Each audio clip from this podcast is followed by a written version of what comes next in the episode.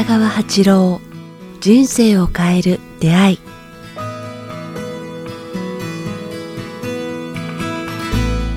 明けましておめでとうございます明けましておめでとうございます。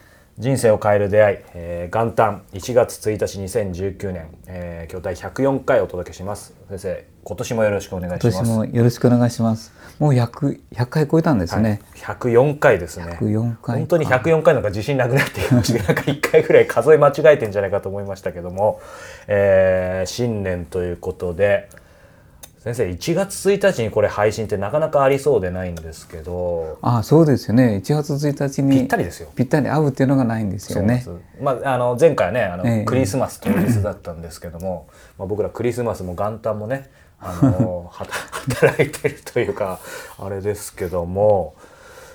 先生1月1日って毎年何してるんでしょうね？1月1日、まあ、日頃とあまり変わらないと思うんですけども、うん。でもやっぱり気持ちが改まりますよね。朝朝風呂入ったり、うん。身を清めたりとか瞑想したりとかもし本当に気が良ければ朝日を浴びたりとか青空をあ見上げるとかいうことをやろうとしますね。3日間はね。あれなんでしょうね。空気が本当に違う感じしますよね新年って。新年はねやっぱ、うん。あの爽やかですようね、ん。特に私の住むあそこはなんか高原のせいかね。はい。みんな小国は空気が違うってよく言いますよね、いいですね。すごい住んでそうですね、うん。住んでますねあそこは。本当に綺麗です。そっか、三が日はもうじゃあほぼ確実に、まあ、先生もね結構忙しく飛び回られてますけどやっぱり小国にはいるっていうのは普通ですそうですね。お正月はできる限り小国にいて、土地のあのな神社といいますかね。はいお礼参りだけはやっぱりしたいなとかだんだん年取ってくるとね、あのなんかこう自分のためのお礼参りじゃなくてやっぱ感謝のまたりのためのこうお礼参りをじ阿蘇神社なんですけどね、はい。じゃあもうなんかをそれこそねあの願い事っていうよりもお礼ですね。そうですね。昔はね若い時は願い事ばっかり。ありました？先生も。あやっぱりねあ若い時は願い事をしてましたけど今はもうそ神社っていうのはお礼を言うところからね感謝を述べるところと変わりましたね。もういただくいただきに行くところっていうかねか神のプレゼントをもらいに行くところみたいな。あその話をしてもいいな。ああその話しましょうか？なんか1月1日からぴったりですよ、ああそうですね、はい。実は別テーマ持ったんですけどそれまた来週でもいいですし、はい、そうあのーなんか宇宙あ宇宙と大いなるものに接触すると必ずこうお願い事は通じると思うんですよ。はい、プレゼントをくれるとの神のプレゼントというものがあるんですけども、神のプレゼント。出会いいい出会いとかね、そういう意味でのプレゼントなんですね。こういい人と出会うとか楽しい出来事が、あのたくさんこうやってくるとかですね、そういうことがたくさんあるんですけども。だから神社っていうのはお願い事に行くところではなくて日頃願っていることを受け取りに行くところと僕思ってるんですよ。これあの初めて聞き方僕もあの復習も兼ねてあの一瞬分かるような分かんなかったんですけどお願い事ではないけど日頃願ってることを受け取る。これ何る。が違うんですか？あだから日頃はいつもあのなんかねあのあこうあれてこうしたいとか思いますよね。思いますってこうこういうことは病が治治ってほしいとか、思うじゃないですかしょっちゅう。でそそれをその完成を完成した場面を受け取りに行くところが神社なんですよ。んそうすると完成してなくてもそうそう。受け取りに行っていいんですか？受け取りそれ定期預金じゃないけど、はい。そこにあるから受け取りに行くところがあ神社という場所というかスポットと思ってるんですよね、だから神社っていうのは私にとってはそう郵便ポスト書き留め郵便ポストがあるところみたいな感じですよ。えそれはなんか何か気づいたんですか？そうですね。前からそんな風に受け取りに行くところと思ってるから、まあ最近分かりやすく言うのはその郵便局の郵便書き留めポストみたいなもんだよ。紙のね、ん。だから書き留めを受け取りに行く。大金大金じゃないけど、はい。すごい亀の志が入った幸運？良きこと、出会い？なんか愛情？からなんか楽しいことを受け取りに行くところが詰まったそのポストそれを受け取りに行くところは神社っていうかね、元旦は1年分を受け取りに行く。っていうか感謝やね。だから受け受け取るということは感謝することだから、ポンポンもう本当にありがとうございました。またあの今年もいっぱい良きことをして受け取りにあの受け取りに来ます。感謝します。なるほど。これ違いはなんとなく理解できたんですけど実際まだなんか欲が出そうな感じなんですけど。だから翌朝なんかでただ受け取りに行くところへだけど純粋に「ありがとうございます」って良き未来を受け取りに行くところこれ細かくあの僕まだまだ欲深いんで突っ込んで聞きますけどやっぱりこう普段願いがあるじゃないですか。それをその当日神社に行った時はその願いがもう完成してるような未来を描いてただただありがとうございますって感じ良きですか、未来を受け取ります。ありがとうございますでもいいよ。完成した。だから願い事を受け取ります。1, 1月に受け取ります。2月に受け取ります。3月にぼちぼち受け取りますっていう感じでもいいや。とにかくあそこはあの願い事を書き留めをくれる場所っていうかね願い事の神の書きど願い事の完成した書き留めを書き留めだから確実にやってくるわけよね。なるほど。だその自分が普段描いてること自体は、えー、ともちろん描いてていいんだけどそのスタンスが今先生がお話ここで教えてくださる前と後では違うってことですよね。そのね。普通に言ってくれくれじゃなくて、ありがとうございます受け取りますに変そわるううん。どんなことも日頃願ってるよその1年前。でそれをなかなかやってこないけれども元旦には必ず受け取りに行くと受け取りその1年何年さあのその1年以内にいろいろ受け取るって書き留めを受け取るっていうかね、神様の支所箱みたいなものですね。うん、そうそうそう。目に見えないものを目に見える形で受け取る場所があ神社。あだからあそこは何回も言うけども神のプレゼントを形あるものとしてくれるところ郵便ポストみたいなもんやね。自分の。ーうん。だけど感謝しに行って受け取りますっていうか。なるほど。あすごい腑に落ちました。形のないものを形あるものに受け取る場所が神社やって僕は思ってるよね。だからあそこあそこで願うとしてもダメだよ。叶えますようには疑ってるから受け取ってないもん。そうか。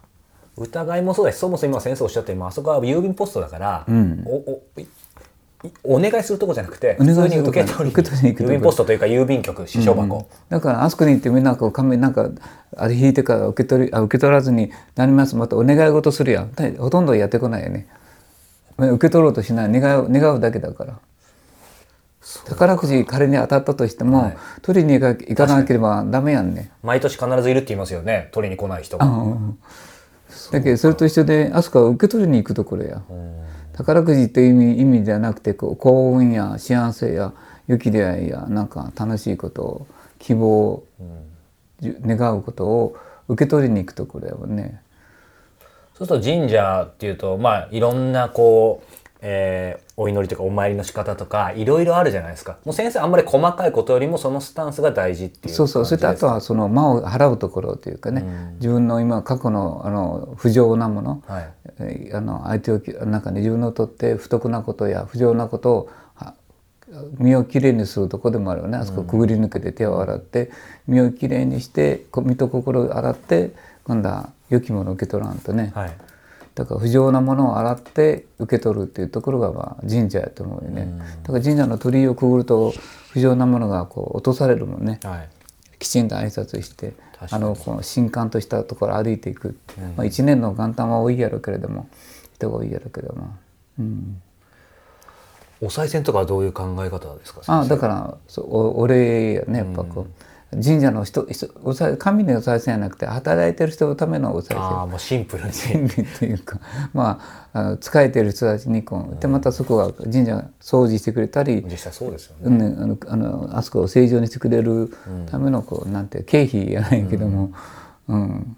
あでもなんかそういうふうに言っていただく方がなんかいいですね。だからすまあ1,000円以上ぐらいはいいんじゃないかねと思うんだけど自分経費やもんね。なんかいろんなねこう神社、まあ、今いろんなパワースポットっていろんなそういうスピリチュアルな言葉はあの世の中にありますけど例えばもうねあの神様の気持ちになったらもう5円お賽銭投げる人に1万円5万円の人の方がみたいに、まあ、そそういうねあのなんか意見なんか僕なんかで聞いて、まあ、それはそれであの考えとしてはどうなのかなと思ったんですけど。全く関係ないね。自分の純粋性さっき今日も今年のテーマやないけどそうですね。あの純粋性にどれだけ人がいるかでそれはお金の額やないわね。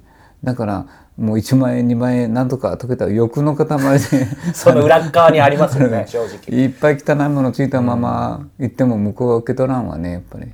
向こうはもう綺麗な純粋な水みたいなもんやから。なんか先生今さらっとおっしゃいましたけどこ個人的に今すごい刺さりましたね。そのお賽銭って何のためにあるのかっていうその先生の今おっしゃった考え方というか、そこに使えてる人とかそこの、まあ、まあシンプルに維持費みたいなものあるだろうしあの僕映画もそう思ってね。だからだからビデオで買わないであのえ映画を見に行くっていうのは監督と作品に出た人たちに対するお礼っていうかね、そういう気持ちであの映画館に行って見るっていうふうにやってる自分向こうも一生懸命作ったんだからそうですね。同じように。映画館の働いてる人もいるわけだし、で神社も同じで、はねこうあそこをきれいに掃除してくれたり剥いてくれたり、整備してくれたり人たちに対するお礼みたいなもん。よね、現お金っていうの。は。